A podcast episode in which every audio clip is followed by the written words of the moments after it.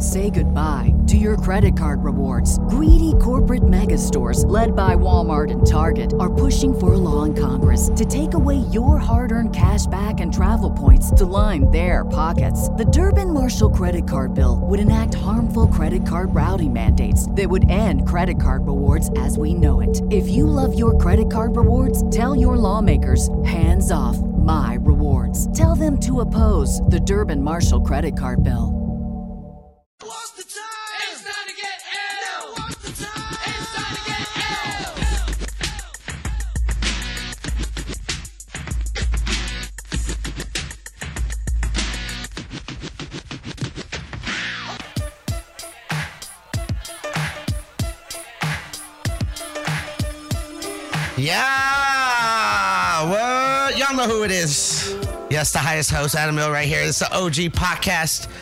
Thank y'all for tuning in. Y'all could be anywhere in the world right now doing whatever you want. And you're here with me wherever, if you're in the car, or the grow room, or the trim, or the shop, or at your mom's house, or in the basement, or at home in the living room, wherever the fuck you at. I appreciate y'all tuning in because y'all gonna be doing anything in your life. And you're here with me. And before I get to this amazing panel, I got I got my, a special co-host that's gonna be coming in. We've been talking about it for a little bit. He'll be coming in a little bit. Oh, and I got a, a super super OG cannabis legend, SoCal. He'll be up here in a minute. I used to watch some of his videos when I was doing my podcast in the beginning. I used to go to his weed shop and buy some weed.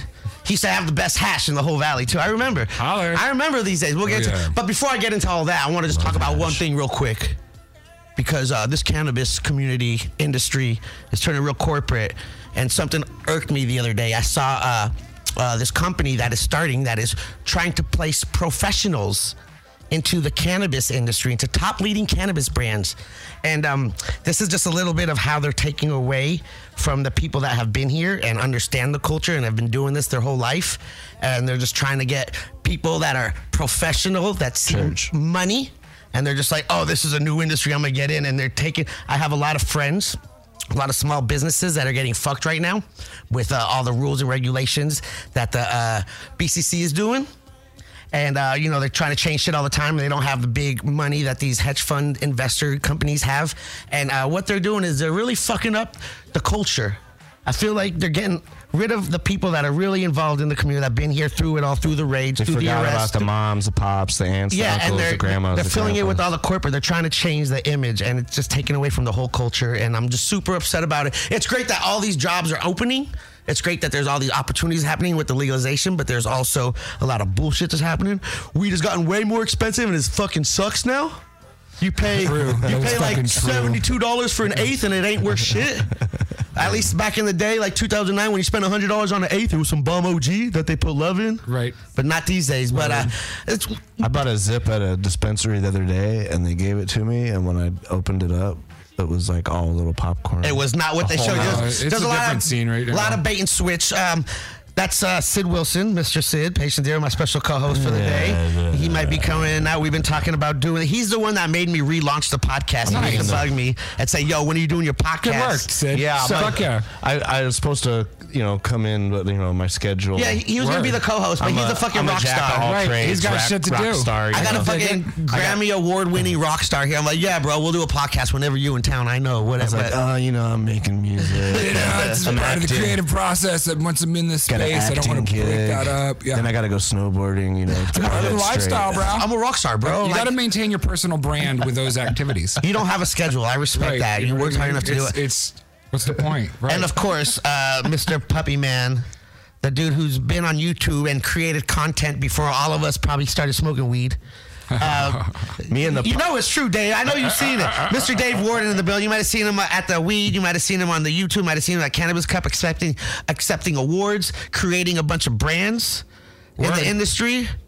And uh, you had to. It's, it was called the Weed Report. The If- Weed Report, If y'all are on YouTube and you want to see some old weed videos, Yeah. he uh, it was original. He uh, created content. He did little bits and skits, and When this was before like people Instagram. too scared. right? People were yeah. too It- well, I was my hook was the real hook. Why people remember me is because I used my real name. Everybody was like Stoner Monkey ninety nine or I'm Bong Master. You Yeah. know, no, my name's Dave Warden, and here's some bomb ass fucking weed. that you Here's can my get. IMDb. I'm also on TV. Right. You might have seen me in commercials and TV shows. and it just, you know, I was what kind of started it because um, I was a like a cable television producer for a long time.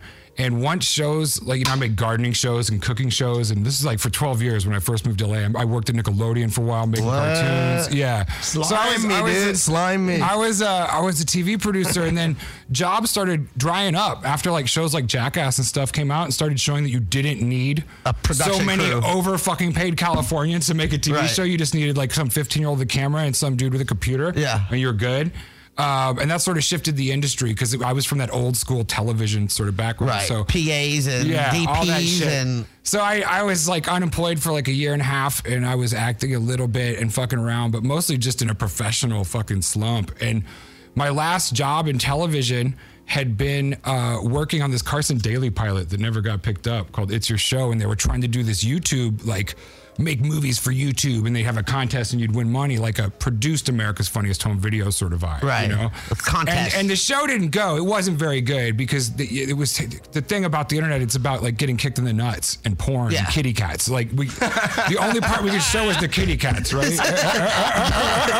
porn getting kicked in the nuts so and it kitty wasn't. cats. So you can't broadcast television. You can't do any Like, of the cool pick shit that was on like, the "Oh, internet. You know, cats." So that show didn't didn't make it, but I got all this data from the internet from like NBC, and I was like, "Fuck!" So I figured out how people were using the internet, and I realized the only content that I could make that anyone would watch because I wasn't like a 15 year old girl or fucking an X Gameser was fucking about this insane weed that I could get that almost no one in the world can get from all these fucking badass shops in Yeah. Los Angeles. You, know had the I mean? name brand weed before it was name brand. Dude, way before this shit, we it was crazy fucking fire. Yeah, and you what I would mean? show uh, the weed you would get, talk about the strains because people were like all these strains started coming up with dispensaries. People needed to move their products, so strains started becoming a thing. And then you would show wax and dabs and butter. Yeah, and it, was like and it you would was know it was too when edu- you got something different. It yeah, was like it was it was you know what I gnarly. mean? And, and but the thing is, we showed a lot of people their first dabs. They'd never seen it. They'd Yeah. heard of a dab but never seen it. And it was like, here's sitting around. I had just learned a few weeks before too. So it was like an educating platform for people, but also with a bit of entertainment. Yeah. Like I would put in comedy skits and stuff. that was the goal of this podcast is to educate while entertaining. You know what I mean? So, so lot of every, people- everyone fucks it up. I'll tell you why people fuck up weed podcasts here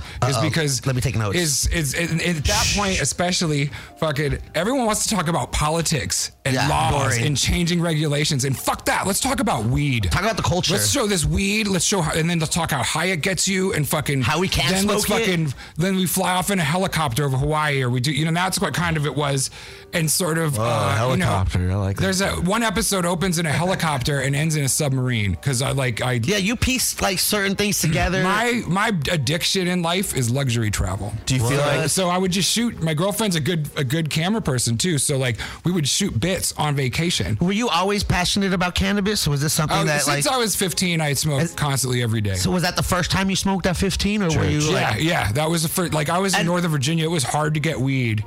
You know, And it once you smoked, 15. were you like, "Oh, this is it"? Yeah, I'm from smoking every Iowa.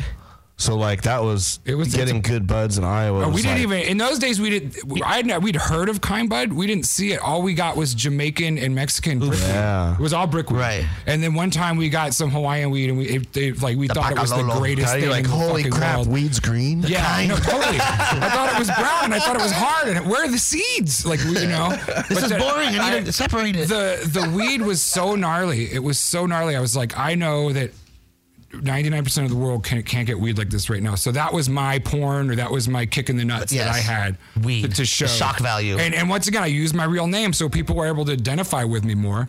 And I didn't sit and do that fucking boring hippie politics thing where you go, and then this is a this, Yeah. and this where they're trying to be all credible.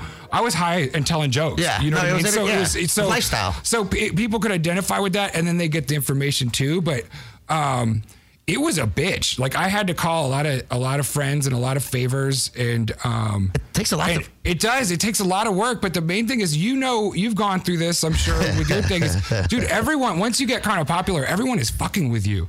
And you get so many like fake deals and you waste so much fucking Oh, time yeah. doing this you're like dude i gotta go i got a job selling weed now. I got the job from doing the podcast and i started managing two dispensaries within like six months of So you did the videos before you were at the shop?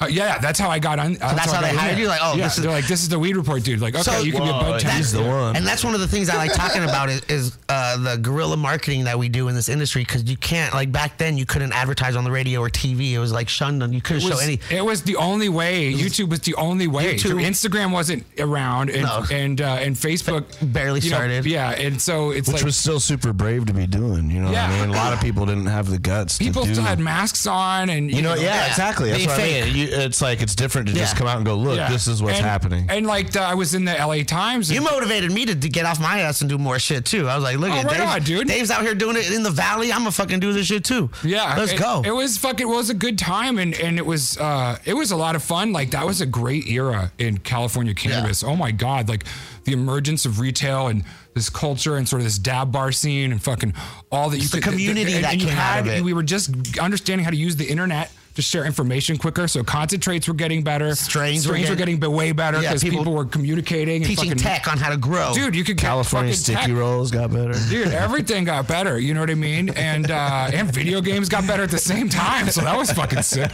Yeah. um but so yeah dude Grand we- Theft Auto, you can smoke a bong dude in your it's fucking- apartment. it's amazing That's crazy. you know and and we just like i mean you were there it was just interesting you there was this whole shop culture that people don't really understand like Every dispensary had a different vibe and it was run a completely Yes. different way. Yes. And sometimes it was the bro dispensary and sometimes it was like op-ed, like the- your Armenian homies or the Russians yeah, or the, the Russians, and they all had a different vibe, and and they all lots of still cool people, but they brought their cultural aspect to it. So that's sort of vibe, and then the weed they could get and what their standard of weed was. So really. Guys like Adam and I would go to like this set of maybe 10 shops in all of Los Angeles, and it was really more like five or four, depending on who had what. And you would go around and just find these people. Dude, did you hear about this? And we would go on Weed Tracker. Weed Tracker. And fucking talk I about that started shit. on Weed Tracker. Remember? yep. Weed Tracker in the was rooms. shit. I had That my was- own my own room, the podcast. that was that was a little that was a, a, a, real, a Yeah. really familiar time. We were having these meetups and these parties were Weed tracker parties, good. yeah. dude. And, and some of them are really good. It sucks what happened though. I, you heard what happened? I heard the rumor of how Weed Tracker went down and How, we- how was that? So they were saying that Weed Tracker started getting full of like narcs, and there was a lot of like cops that on it. And then Weed Maps all of a sudden appeared, and everyone just went to Weed Maps, and Weed Tracker like debunked because of the whole. I remember something like that. Well, you know what really fucked them? Because Weed Maps was just starting. Justice for Weed Maps was just kind of launching the Yeah. thing, right? And um, and they they shut down for a week to like reboot. Weed Tracker? Yeah, to like to like to launch version 2.0, and that's what you would do in those days, like oh 2.0. But they Yeah. shut down for like a week to implement it. It's you too long. So everyone was like missing their community, and it's how we communicated. Yeah. you know, it's how you found out where all the good weed Forums. was. And people like it was a very nerdy pastime, like very nerdy to go around and get specific concentrates, specific eights, and people would drive long ways. So like heady culture at that time was just exploding, um, and it was crossing fucking socioeconomic gaps and age gaps because you would have fucking 60 year old dude showing up like dude i heard the green crack is on fire today. Like fuck like dude oh my god. And, and like and your friends it's weird because like your group of friends would be like you'd be the only person no matter what age you were you were the only person your age. And there'd be like a really old guy or an old lady. There'd be like a fat dude a skinny dude a short dude an extra tall dude. And we were and everyone like different race different religion. That's when I It's learned. like a it's that's like a what, it's like a weed anonymous meeting. yeah totally dude. And, and- and so being a hang bud out. tender, working at a dispensary, I'm sure you learned this too, is you understand that everybody smokes weed. Every, Everybody. every demographic, the soccer mom, the the politician, the the street worker, the government worker, the postal man, the dude that sits at home and plays video games and all working day. in Los Angeles, you From realize 18 to 88. You realize how many you know that all celebrities smoke weed, which everyone already knows. But Yeah. like sometimes it's funny because you could tell the level of a person's celebrity by if they come in themselves or they send their assistant. Right. And their assistant almost never doesn't let it slip who they're there for. Yeah. You know what I mean? And they're trying to impress you, and you're like, dude, this is Studio City. yeah. Like, like every third person in here is like, because the producers and the directors you don't recognize. No, you don't. You know, that's not fucking. You recognize celebrities. you don't know the and shit. talent agents. You don't know any of those. You just- know, but people rolled in and like, and, and then, but then the real weed nerd guys, Seth Green would come in and get his own, and I always thought that was fucking sick. Yeah, he's- like he's super legit. he's a big He- star. I you know always I get my own. If someone else, You know- if I send someone else, they They just fuck, fuck it up. up. Would- you know, it, it- it's it's fucking uh, Jack Nicholson's assistant used to come in and and get our super jet because Yeah, I mean, I have to be like a picture Bieber- of him on the label, and she's like, "Oh, he's gonna fucking love this." You could be like That's cool that Bieber, he loved it. you man. could be like loved Bieber it. famous to send somebody in because like you might just get Yeah. like, you might not make it in the front Like, door. like Justin Timberlake or Right. Drake. Well, every You can't walk ten feet without people uh, hoarding you. It was it was funny just because fucking like if you're into a specific style of music, you might know. Like it was weird because half the people in the shop would start freaking out and be like, "That's, you know, that's DJ so and so." And Yeah. you'd be like, You're like, "Who?" Who's that?" Yeah, and then somebody else walks in the shot, and, you know, and that like whatever your favorite genre of music, you're like, Yeah. "Oh my god, that was Eco Weasel" or whatever, you know. what I mean? the fuck is that? And you learn a lot. You learn about every. You learn about everything too, because it's all diverse though. Well, and it's, it's sometimes I would just be like, God damn, this guy has a lot of jewelry on. Fuck, his chain is sick. You know what I mean? And the dude would walk out and be like, Oh, that was you know Yeah. some famous rapper. Migos. Yeah, totally. And I would I would be like, Oh, cool. He had a vibe. he has the. I can see why he's famous. So let me go back. Let me go back, Dave, because I want to know who Dave Warden is and how he got here. You are. So you're in the middle America. Uh, yeah, say Virginia, Virginia, Virginia, like East- Washington. D.C. Okay, so like suburbs of Washington you're smoking some swag. You're 15 years terrible. old. The first time you smoke is what? You, is it a joint? A bong?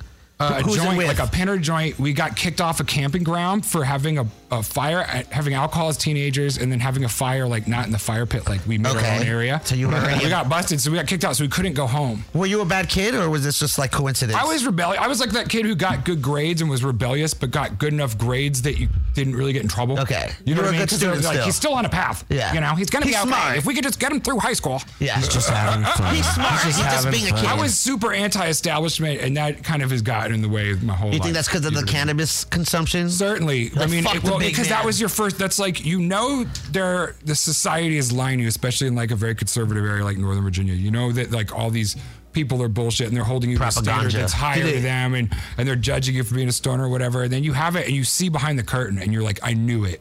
I'd say- I knew it was awesome back here. and then once you go back behind the curtain, most people never come I'd back say out. it led you know? down the right path. you know? I hope so. I hope so. man. So 15, you're smoking some swag. You're going to school. You're getting good grades. You graduate high school. Right, go to college, Northern Arizona University, uh, broadcast production major, broadcasting student of the year, 1996. What? Yeah, I peaked early. Um, no, and then I Golf came out and golf I, I, uh, I I started working making cartoons at Nickelodeon, and that was an amazing time. Like animate? Like you were drawing them? No, I was a production coordinator. Did you work so- on Rugrats? You know what? I worked with the Rugrats team. They were at Klasky Csupo, and I was at Nickelodeon in house. But So all that's those people, Devo. That's like a Devo association, right? Yeah. The guy from Devo made that cartoon. and it, it, it- he did the the. There's some sound. I mean, it's that whole. Nickelodeon's community- got some influential people working like behind the scenes. Oh, that yeah. Create some superstars too. Yeah. Oh yeah, and and it, it was it was a really good time because the the network was ob- still already huge. You know, I'd watched it when I was a kid, but it was just blowing up even more. And we went from being in this tiny little we had this tiny little studio with like 40 artists, right? And it was just like me and like four or five other production people, and it was just professional animators from like back in the day. And dude, they would hit you at your desk. You'd be sitting at your desk. You get hit with squirt guns, bouncy balls, Oh, like fucking. annoying shit. They would go out. Well, no, it was fucking awesome. You're right out of college, and you're like, yeah, dude, fucking ah! Squirt gun fight breaks out in the middle of this fucking office. My papers, bro. You know, it's one day everyone just walks out in the parking lot and starts drawing. With chalk, and they're all professional artists, and So it's just like they make the entire story of like the cartoon you're working on in chalk, and like but, but in like some abstract Roman way. That's you know? so awesome. It was amazing. It was an amazing Drugs. time, and and it was corporate America was booming then, dude. Like if you went to college and you just showed up in LA, they would just hand you a fat job with benefits, and it was fucking amazing. The rave scene was popping off, and that's kind of like why my acting career never took off. Instead of networking with people, which you have to do in Hollywood, you got to network and go to parties and shit. If you want to be an actor, you have to kiss ass. Uh, I was going to raves. Like I discovered ecstasy and fucking easy girls, and and I was like, dude, I love Los Angeles. You know what I mean? And, I mean that's a true story. And, Wait, and- we just and- gotta take this pill, and- that's yeah, it. dude, like whoa, and you know, I, I started raving, and I was I was like, deep in that scene. I was probably even like four years older or five years older than most of the other ravers because I was like, you know what I mean? I was going to these raves and these kids were all 17 and 18 and stuff like that. I was So like the 13, 14 Yeah, year old yeah, I guy. mean, they, with they were like- like, "Why is he here?" I like, wasn't let's get too. all the drugs. No, in no, his he's bag." cool, I dude. don't No, know. it's cool. No, and, and uh, My brother was a DJ at those, so I would be Yeah. there in like high school dropping acid and, and, and shit. that once again i saw this other side of reality and this other possible way of living you know what i mean and i've been raised in such an uptight community this that is you know when real. you you you re- like they try and hold you in and you explode twice as fucking hard Yes. you know what i mean if they just let me freak out a little bit as a kid I wouldn't have become such a Burning Man It's weirdo almost like guy. You know? it's almost like a rebirth of Studio 54, but a miniature version It in was, every and it was city across colder, the United and it was States. fucking colder because Yeah. it was always outdoors in the mountains. Uh, It's like a mini version. of Just follow the road of glow sticks and you'll find us. Make it right at the rocks. So I just kept at that point. I was I was I, I left Nickelodeon to do some acting, but then I realized um, I liked money a lot. So I went back and started making uh, um, cable TV shows, like not really exciting ones, like cooking shows, gardening shows. You know what I mean? And I was the dude. I was the dude. who- I was the the unit production Different manager, variety shows. and line producer. So I was like the dude who hired and fired everyone and watched the budget. Which is I'm really good at, but that's not really. That's not fun. It's it's after a while it's kind of you're Creatively, it's not as fun. not at all. Yeah. And so then I moved into like uh, creative producing stuff like that. And right when I did, the industry had a big sort of shutdown because uh, new media was coming online. Hulu had just been developed. No one knew what it was, but everyone in TV knew it was going to kill us all. Um, all the old, you know what I mean? We, we knew like this shit is going to be dope. Like I was working on a set. Um, Frightening. It's like radio with the new like when TV comes on, music and yeah, or- or- or- no, it's like it was. It felt like radio, and then suddenly we got TV, and somebody been like, we can see people in Yeah. there now, Yeah. you know, because Bye. the whole streaming thing, and so the industry evolved. It, it became different, and I didn't work, and basically I was like pretty much desperate, and I was like, ah, fuck it, dude. I, it's not like I'm gonna lose a job for doing this video right now. I have all this information. I'm gonna make this internet show about weed, and I'm gonna use my real name because no one else is. And I, as a television producer, I was able to see why everyone else's videos were boring or why they suck. I was able to break it down, you know, and like you have segments. I did segments, and it was just a regular TV show. You'd do the intro, which at first was just me sitting on the couch. And people loved it. Like I started putting in extra effort, and no one really they thought it was funny, but they were like, "Dude, we would still watch this if you're just sitting on the couch." Yeah. But like I would be like in Hawaii or Alaska or someplace crazy, and we would shoot a video like with me like right after we smoked a joint and we're on some thing, and we would do stuff like that. Um, and it made it like more creatively fulfilling for me, but it also made it a shitload more more work. A lot more. does, it, does that ever happen to you? Because uh, I've created a couple content, and I, I've put sometimes I put in a lot of work to a video, and sometimes I just post something randomly, and the shit that I just randomly do. That I put no effort in gets like way more views than That's- something I actually That thought out. Because like creating something organically awesome, you can build something organic and awesome if you take the time to, or you can just capture something funny that happened. And they have equal value on the web, and you could spend a million dollars, or you could spend nothing. And there's, you know what I mean? Like like. It's better to have the kick in the nuts, dude. That's the internet loves the kick in the nuts. So how do you feel being doing these shows like ten years ago and seeing how the content has changed now? I, you know what, dude? At the time, I kind of knew. Like one of my buddies was like, "Dude, that thing got so popular. How could you not turn it into anything?" And it was too early.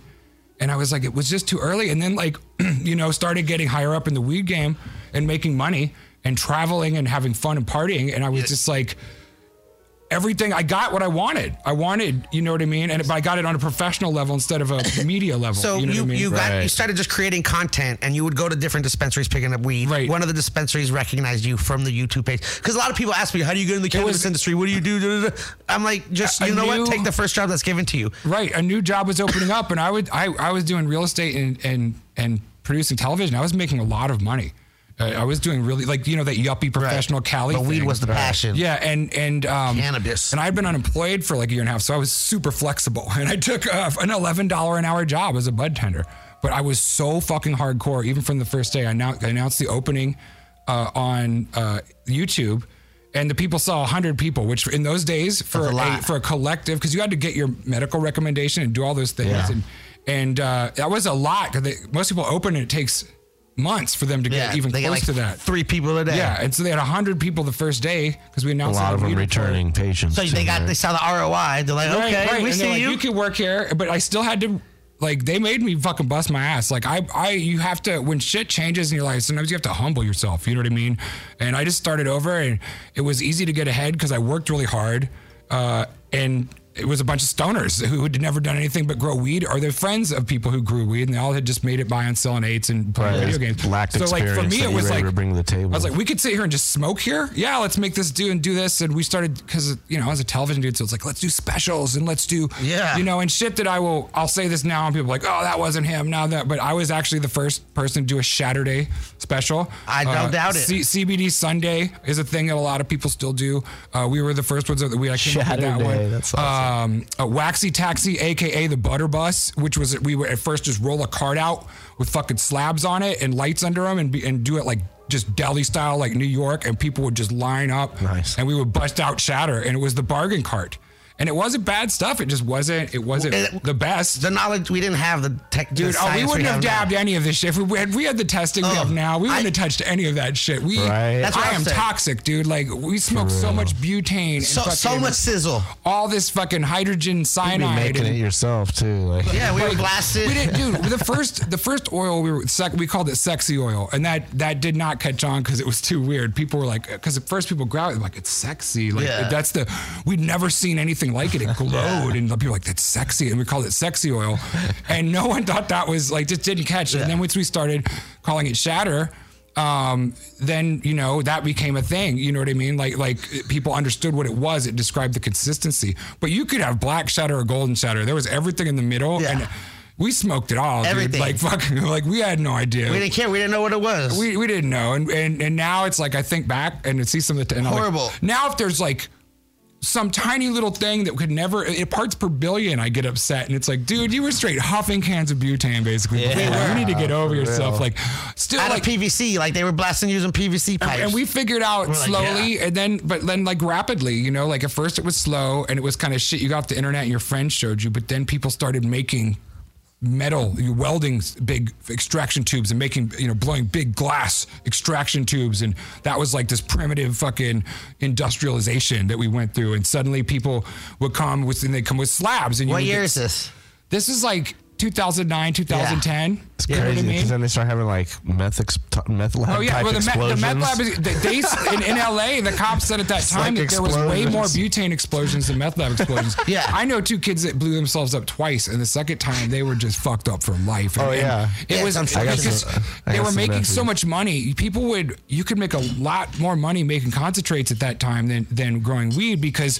Because no one had this badass fucking concentrates, and you could only get it certain places. And in they- addition, if your grow had like PM or mold and you couldn't sell it, you're like dude. blast it. blast it, fucking, Right. and uh, and fucking, you know what I mean. So All people are making a lot of money. So like people blow themselves up, and they would just go back to doing it because they couldn't get over the How- lifestyle uh, of that they could be their own boss. They did something they Yeah. loved, and they couldn't go back to a It's nine like to all, five, you it's know? like it's like like in food industry. It's like Yeah. meat. They have the meat. We get all the good cuts for all the humans and everything, Right. and then the scraps and everything go into dog food and like so on. Oh, and yeah. So, on. so we're like every. Yeah, it's hash the and evolution. wax is like the dog food. Well, I like used to meat, say- and like It's the evolution. all we, of the we could figure out something to do. I used to say all parts of the buffalo, you know, like that Indian saying, like they use every part of the buffalo. Yeah. Like, like, like, dude, if you give me a pile of stems, I can make some dope ass like edibles or fucking uh, topical out of that. And that was the attitude. Like we could, we could do, because we had all this hippie mojo that's kind of been forgotten. You know what I mean? And speaking of this, I made this topical for you. What? Uh, okay, so that has that has that, that that is about as full spectrum as you could get. That had CBD flower, THC flower, distillate, RSO, well, water hash, What? some ice wax, and um, Oh yeah. yeah. So Let it, me try that's some of that. that's like the fucking I busted my back. smells snowboarding. delicious too. Yeah. No, so that's that's like everything that has the phytochemicals, as the chlorophyll. You know, everyone, everyone's obsessed I with could just the, rub that right on my injury. dude. Right on there, it'll go right in.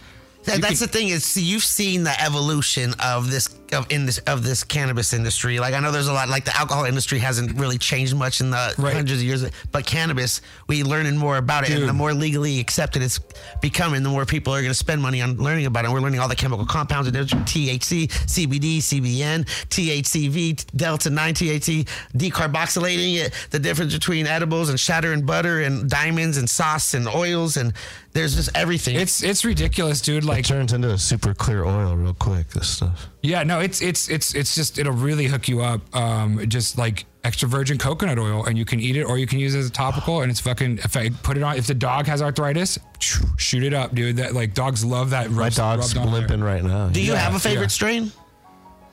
I mean, I guess if I had to, if I was forced to stick with one, it would probably be Afghan Kush or like a Bubba Kush, like one of those Afghanica, Ooh, like that. You know, like old school. You don't really get them much anymore because Yeah. they've been so hybridized. Yeah, that's and but the you know that, that pre-98. the, the pre ninety eight, baby. Yeah. The Everyone's wearing Gorilla Glue the now fucking- and like Yeah, I like- Tangy. Yeah, no, Like and that that stuff was it's really hard to find. No one because it didn't it didn't dump. You know, it didn't, Yeah. the yields were low, so people stopped growing it. But That's why I'm glad I know love some that of these. stuff. Like it was just so.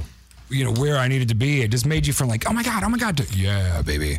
You know, it just uh, totally just transformed your energy. You don't miss Yeah. that stuff. This is kind of some Bubba.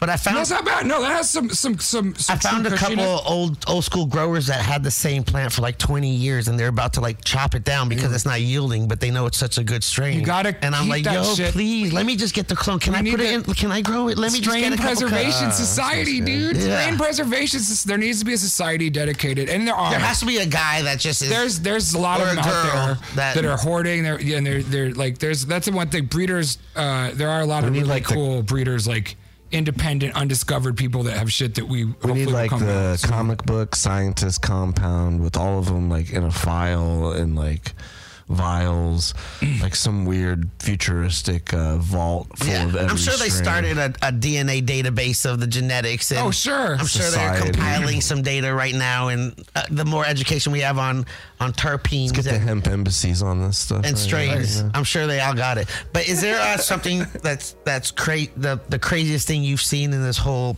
past decade of the cannabis in You mean like crazy industry? good or crazy stony or crazy bad?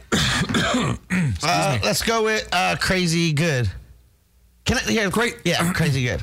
crazy good. Um, strangely, the rise of branding fucking was great because it really helped you differentiate product and you could start to lock down. It was, you know what I mean? It made forgery a little less, a little harder, Yeah. a little bit. Um, you couldn't just claim you had a strain. Right, right. Like people knew to look for certain packaging, and and that really wasn't as much about the brand credibility, but it's just the brand identities got developed, and that was fun because you know, the, Yeah. we, I worked with Nameless, and and we did really well, and Great. and, I got some mean? Nameless gear, and I've smoked many nameless strains. Yeah, and it and so that was really fun. It's stewarding a brand and curating a brand and like having a brand voice in the weed game and being able to just sort of decide and control the identity of it. And and I think like a lot of people from that era ended up finding out that not only were they good at like hustling weed or growing weed Or- Say goodbye to your credit card rewards. Greedy corporate mega stores, led by Walmart and Target, are pushing for a law in Congress to take away your hard earned cash back and travel points to line their pockets. The Durbin Marshall credit card bill would enact harmful credit card routing mandates that would end credit card rewards as we know it. If you love your credit card rewards, tell your lawmakers hands off my rewards. Tell them to oppose the Durbin Marshall credit card bill. Extracting weed, but they're also good at marketing. Yeah. Like like you know what I mean? Like those dudes from Moxie, dude, they're they're fucking OG Killing as it. fuck. They murdered it, you know, and we did really well. Nameless, and you see like Sherbinski now. Sherbinski's killing That it. dude used to come by the the, the fucking you know, he Yeah. came by the weed one time with packs, you know, and we're like West Coast Cure was Yeah. killing Oh, it. Oh yeah. No, and- and G so- Pen was killing it. Dude, all those- LA Kush was killing it. Boom. And so, and that was really, and so you see that there's a lot of similarities between people. What we didn't really understand, that now we see it and use that we can use the marketing vernacular, you know. But at the time, hustle was about under it was it was it was about understanding the flow and dynamics and, and, and the price of what you had and the value of what you had. And so that's how we, we would buy weed for a certain amount and then sell it for more, knowing if I get it, these people need this, these people need this. It has a different value in each area. Yeah. And so we hustled, and then we started to figure out what values what the values were. Where there's emotional attachments. This dude really likes Bubba Kush. This dude likes OG. Fuck, he grew some Bubba. He does nine. You know, what I mean? you would just Yeah. switch that shit. Yeah. two hundred bucks a pack. Bam, you drive across town to get paid. And we started to develop archetypes. You'd run. Pretty much everybody ran a dispensary or owned a dispensary um, that was doing these brands. And so you saw, like, you learned that all these different patients come in and they all got different shit going on. But you'd you'd start to feel what parts of the personality do all these people have? It everyone who comes in for super bomb weed and doesn't give a fuck how much it costs. I What are they like? They have- there's something similar between them all. Like you said, there's business people. Yeah, and because this- go in and it's like I just I'm like, what's your strongest Yeah. indica? Right. Like, just give it to me. And so, like, don't I- tell me I'm not like I don't. A lot of the time, it'll the percentages they got on the jars aren't necessarily the one that seems the most powerful. Oh, sure. Well, I mean, now we're figuring out like the, the terps have so much to do with it, and then pretty soon the phytochemicals people are going to start getting into it. Every what do you mean phytochemicals? like the chlorophyll. Okay. And all the things that like helped for photosynthesis. Because You know they'll what I have mean? one that I'll I'll smoke one that'll say like twenty six percent or something, you know, and then I'll smoke another one that'll say like eighteen percent, and Right. the eighteen will kick its No, ass. dude, the, I I was I gotta. Same thing. I smoked I'm like, some. what's going on? It with was that? like the first time I'd ever seen testing. It was years ago, and I was just like sick, and they had the percentages on it, and I was like, "This is fucking nuts." And I knew I liked Chem Dog. I was like, and I loved it, but it was only seventeen percent, and I was like, "But that shit fucked Right. me up." And then this other one was like twenty six. I was like, "Well, I'll get this one." And I'm not. It was. I'm sure it wasn't whack, but it just didn't get me high, Went and I didn't it. really understand because at that point I was still just like a some TV dude buying weed. You just smoke a weed, and then you start. well, I would go in and ask. I learned that you ask the bud tender. That's what in those days they all Yeah. smoked everything. Well, in those days we could smoke everything, so I learned ask the bud tender. They know what's good. what They're there all day. Well, that's like I smoke a lot of grass, right? But um, if I have a choice, I'd rather not smoke it like cigarettes, just to you know get what I'm looking for out of it. You know what I mean? Yeah. That's what happens when you get on some like lame shit. You know, it doesn't really have the effect it's supposed to have. But when you get the stuff you want, it's like, oh, you you actually put it down halfway through and be good for a few hours if you'd like to. You know what I mean? And we we were really lucky in the fact that like we had a lot of patients like you that were really that that considered their buzz and thought about it and like what they liked about it and were able to come in and articulate it. So we were able to like we had a lot of confidence carrying a wide variety of expensive stuff and we we actually carried a lot of economy stuff too, but we we started to understand that if we carried all these things that people like us that had our own personalities that were very curious about weed would eventually buy everything in the shop. Yeah, try it all. You got to try it out, dude. It's the mystery. I need to form my own opinion. And somebody, exactly. I'm the expert here. I don't care about your. Like, I see your comments and shit, but I want to try. I need to form my own opinion. How do I know I don't like it? So we tried to make it so that no matter how many times you came there, there was always, there was probably no statistical way that you're going to have made it through all the new stuff. And Right. We became kind of like um, a drag strip. This is the weed in Studio City. We became like a drag strip where like you would bring your brand and race it against all the brands from Colorado. See who move- Yeah, yeah. Can we take on Open? What's up? Who's ready? Can we take on Bang? You know, and we would be like, "Fuck, give it a shot, dude. Let's go. Like, let's go. Let's make it happen. And we're like, hey, dude, if you'll, you know, uh, could sign us some stuff and then uh, come in and do like two patient appreciation days and post on your Insta. I was Yeah. like, yeah, no, we'll, we'll fuck it. Well, let's try it out.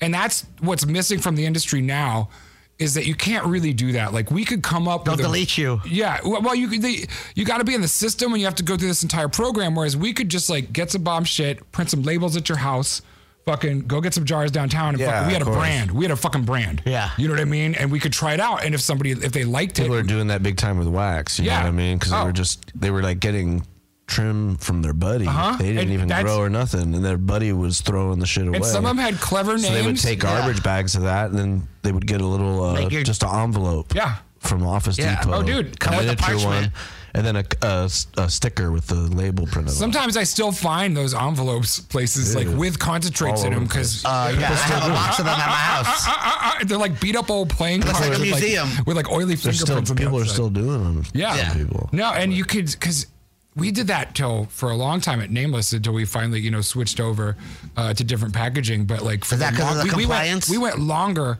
Uh, yeah, well, yeah, everyone had to switch everything for compliance, but also they were so easy to store because you could fit. I mean, a box of those, fuck, you could get like a hundred and you know, forty-four half grams or whatever, like, Right. and they're no problem. So it was like, wait, let's this is a good format. So people stuck with it for a while. And then, um, you know, Gold Coast kind of really messed it up. You know, they were, they were like, they like, let's get this cool plastic box and a, fuck, and a, and a gold foil label.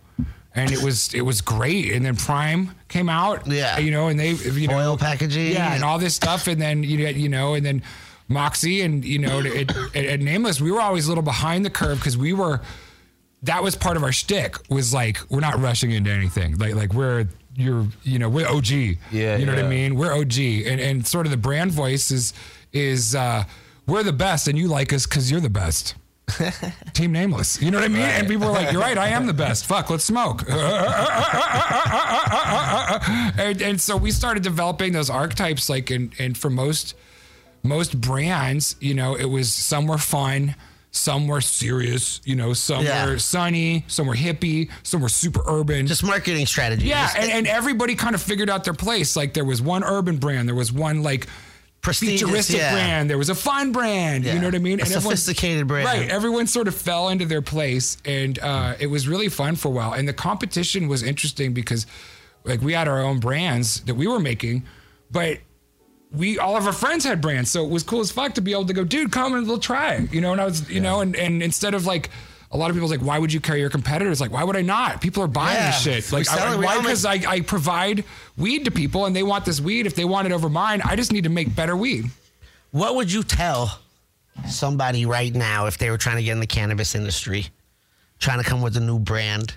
What would be like your what would you tell them as we're being there in the beginning, seeing how it used to go? Look, I got a video right here of you with 700 grams of hash. Yeah, that was this? ballsy at the time. Yeah, but do you, do you see how disgusting?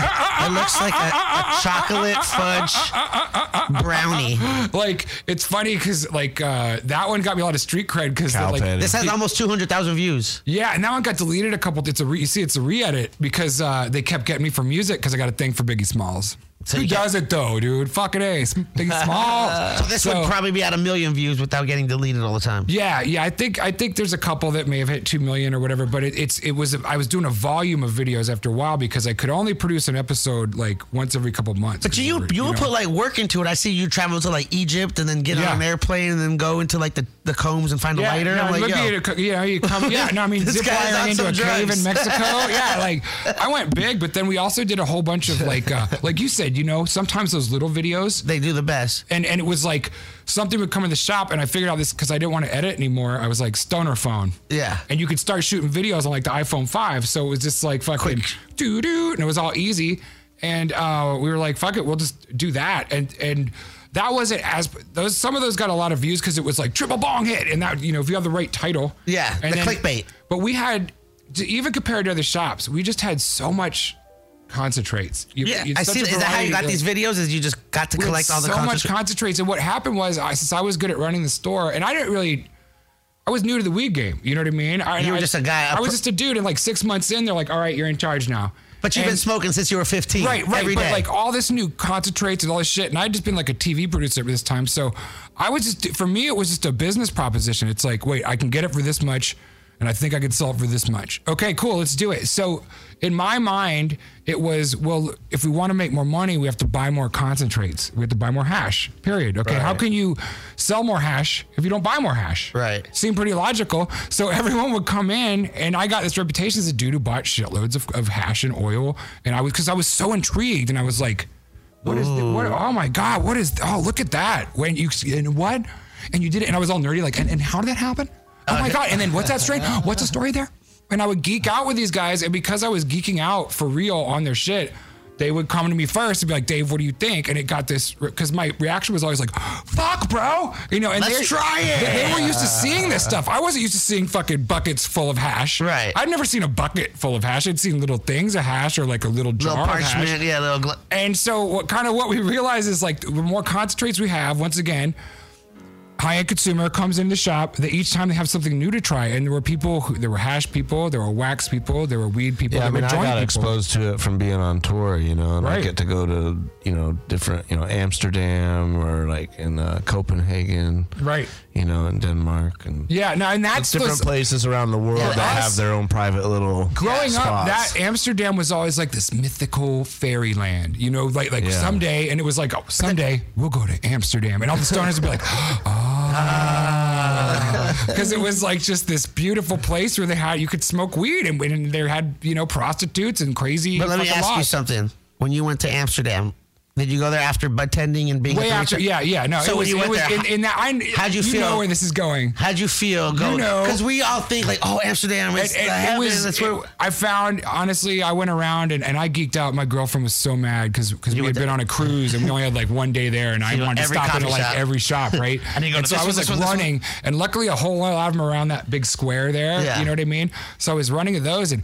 It was a lot of really shitty weed and, and a lot of embarrassing moments. A lot of embarrassing moments because, dude, I'd been on a um, on a wine cruise on the Rhine for like three weeks. Like, like we'd been traveling around. So I'd been eating just capsules and I hadn't smoked in, in a long time because you're always surrounded by a group of like rich old people that you can't really break out and smoke. Right. You know what I mean? Yeah. Uh, and, and so fucking, I was taking pills and I wanted some weed so bad. And I went to think six places before I found one if you had, go to like the had bomb Bulldog, indoor. it's like the McDonald's. Of, I, I, I went to like I, Gray area. shops. yeah. So it was like in that way it was really disappointing. It was fine when I finally did find some bomb weed, but it was uh so it was really hardcore haze, you know, some total headpiece. It was super silver haze and it was bomb.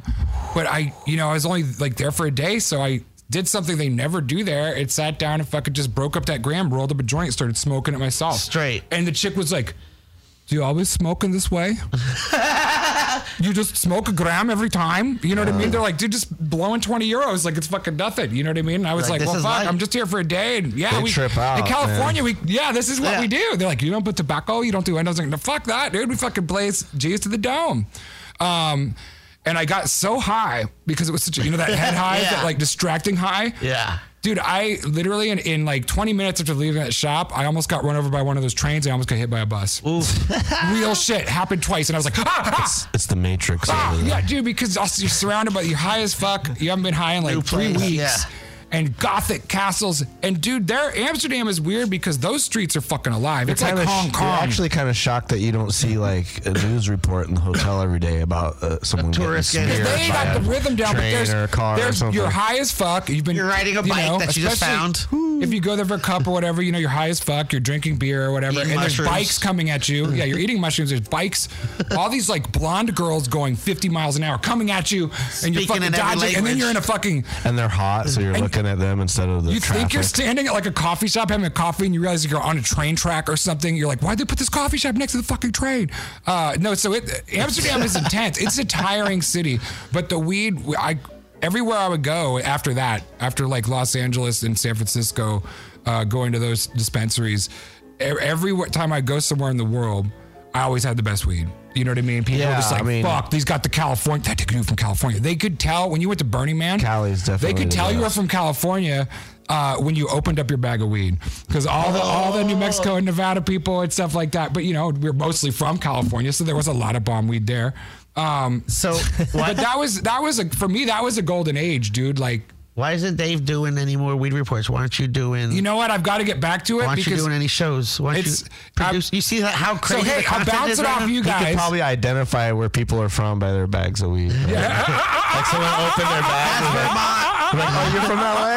And then the yeah, next, dude, the next like- guy that's would be like, Washington. Just, Like, this dude's from yeah, British yeah, Columbia. Yeah, yeah. Yo, this How guy's from British Columbia. Yeah, yeah. Just I'll say hi to my friends up north. Eh? hey. the saucy, Florida. the saucy weed psychic. Oh, that's there's a concept. But uh, you, so I'll bounce it off you guys because I'm here. You're both creatives, and I respect both of your opinions very much. Should I do the weed report again, or should it be Warden on cannabis? What? Because, like, now Warden everyone's- sounds scary though. Does it? Is it like I want it to be like Maddow or fucking or, Morning Joe? What, what, are you, what are you trying to do? Is it the I same know. concept? so or? no, because you know, here's the fucked up. Because you see how how content is now. You see what people Yeah. want to see eight gram dabs. They want to see you acting in So ass.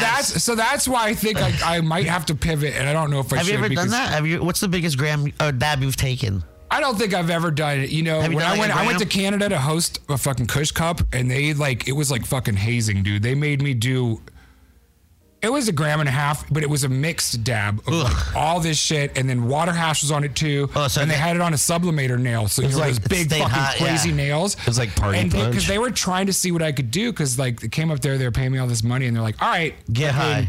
Dave Warden from the internet. Let's see what you could do. You know what I mean? And Yeah, at that time, I was at the top of my form, so I could kind of hang. You like, know, "Let's but, but eventually, event because they just kept on going. They did three in a row, and I pulled that off right. And then they made this one, and I never showed the footage of it because I blow snot like you would not believe. That's Like, great though. People want to see that. dude. It was like. and fucking just snot it have a on my and it wasn't like a little dude there was a bubble i mean but it was like a handful Dave, of snot You want some advice? Post that slap, slapped himself in the face. You're gonna make with it on snot. World Star. You're gonna make it on all those viral websites. See, in those days, yeah, Because- blowing snot wasn't fun. No, now, today- now you're right. Today, that's gold. They're like, oh Yeah. look at, and it's an old dab. It's a throwback. So you'd be like, I've been doing this shit, bitch. Where you been at? You were swimming in your daddy's nut sack when I was dabbing. Because now you got to think of the whole uh, uh, uh, audience. Because I see, I'm sure you see it too. There's a lot of people that create content right now Right. on the on the social media platforms, and a lot of it is stuff that you've probably already done.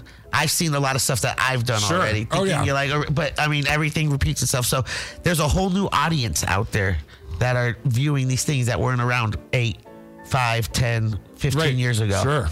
So You still, I know you still got that creative. I, uh, you know, and the thing is, is that most of the people watching my show are like 15, so they're a prime demographic Right, and now, they spend money. and they spend money, and, and you know, maybe they'd love to see Look. me back. So I'm, I'm probably gonna come back, but you know how it, do you technology's better. it's so much better. it's easier to make shit happen. that's for sure. That's for sure. You can always have people help you if you don't want to do all the crazy ass boring stuff. right, right. And I feel like you know, because there's.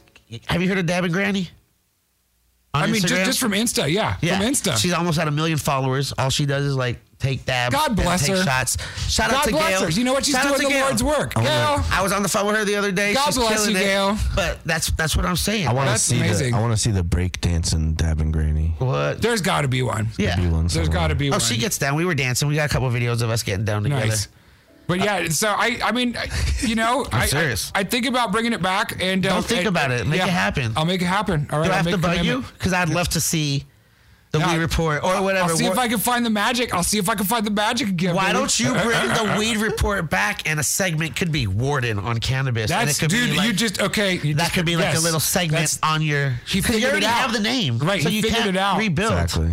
No, damn it! You see what he did? He made a segment. Come on, let's go. We witnessed that. Can I be a part of the weed report? Of course. Can we create? Yeah, dude. Let's fucking collabo. Weed report with the word. Because we have a different view on cannabis. You know, some of these people right now have only been smoking two, three, four years. Right. It's only cannabis. So Well, we've been on the journey, so it's like We've we've had We've friends get arrested. shit. Oh, yeah. Seen people go to jail. We've been a part of raids.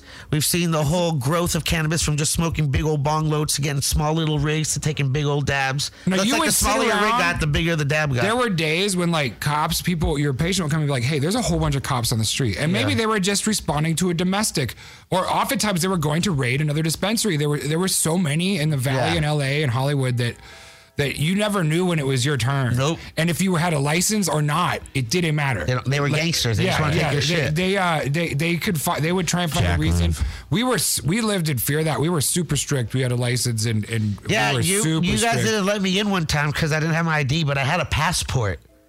Yeah, and- we were dicks. And your and your dude's like, nah. I was like, bro, this is like a federal document. It's not a state. This is a. He's like, no, we need California. I was like, all right, man, fuck this place.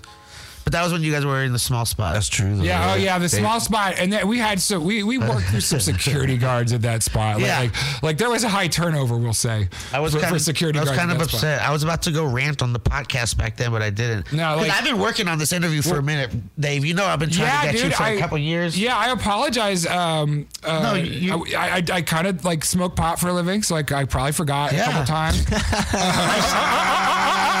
it's a lifestyle. Uh, no, and you know what? I think I, I also think it was always something that was like seemed so, so like, just like oh, of course we'll do it. That like yeah, I never locked it in because it was was more like a uh, you know what I mean, one of those floating things in the But- universe.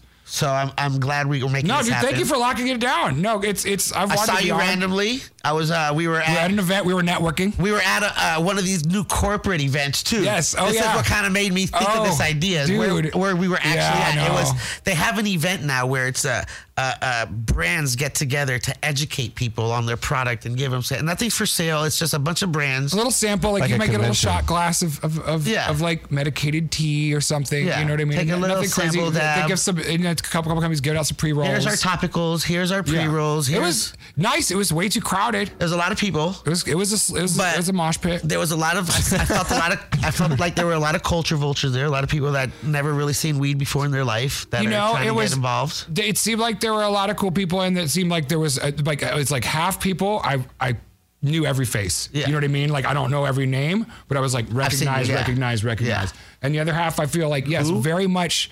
There's an entire.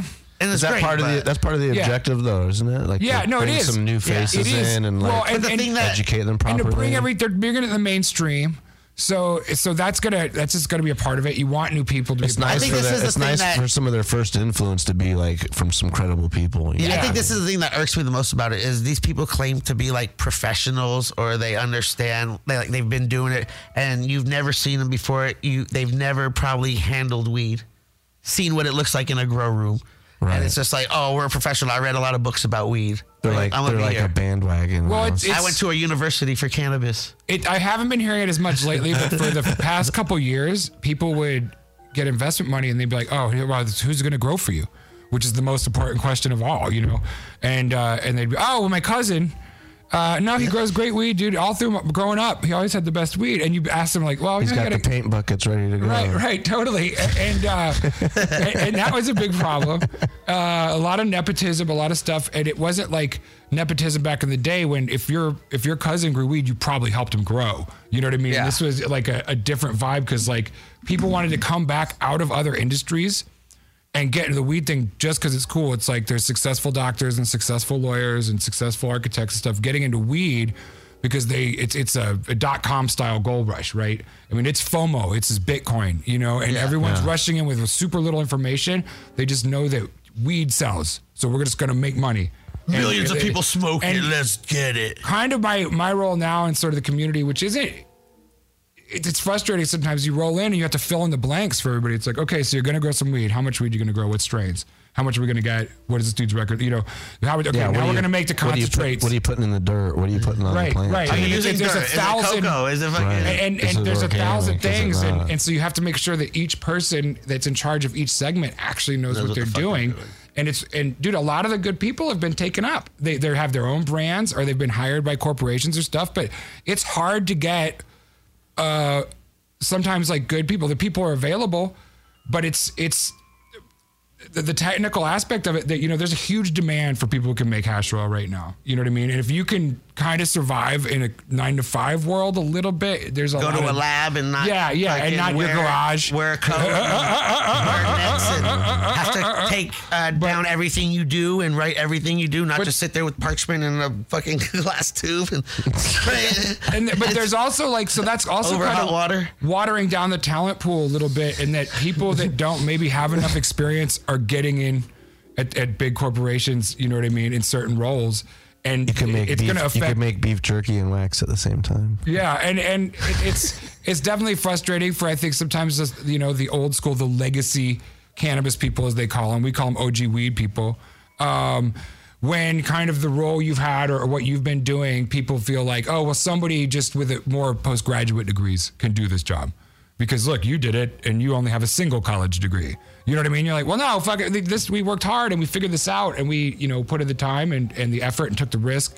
Hands on. And, and yeah, hands on. So so we've interacted with consumers. Like it, we we actually know these people, and now you have people. I got real in- life data. Well, and they're coming in with brands, and they don't own retail. So that means they they're kind of getting all their consumer info through either focus groups or through like just kind of sales data.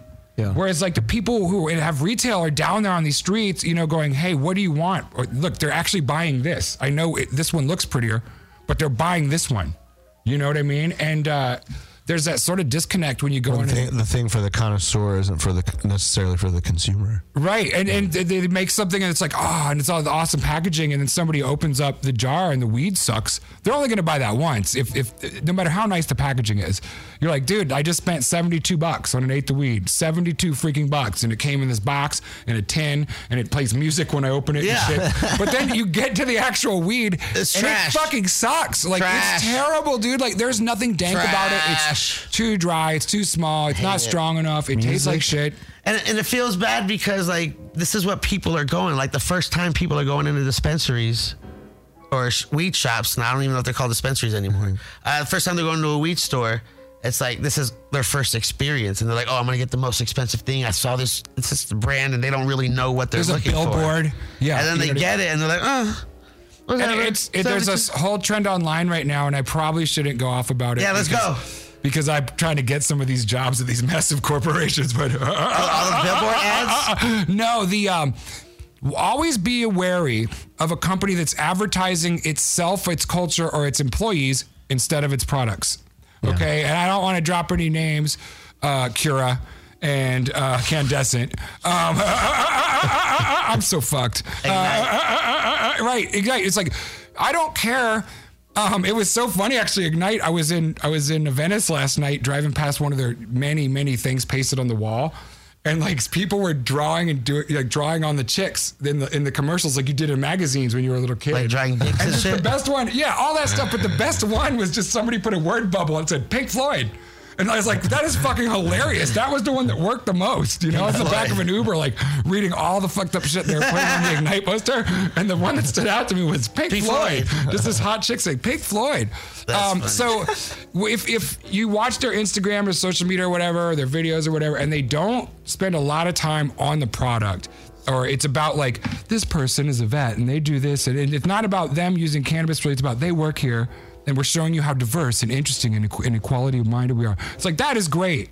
Can you show me the weed, please? Yeah, what's the problem? I You know what I Yeah, mean? And then, you know, they'll do these employee profiles, and some are fun, and those are kind of entertaining, but it's like, well, I Get still want to see us. the weed. Yeah, get to know us, what we're trying to do. You know what I mean? I'm trying to get We're high. going to make, and everyone has this basically the same pitch. We're making craft cannabis for the connoisseur consumer. Right, man. It should just say. Is that a four? Craft cannabis Should connoisseur say like consumer. this shit will kick your ass. Right, and And, I'll be like, oh hey, okay. and there's somebody who's okay. going to pop soon doing something like that.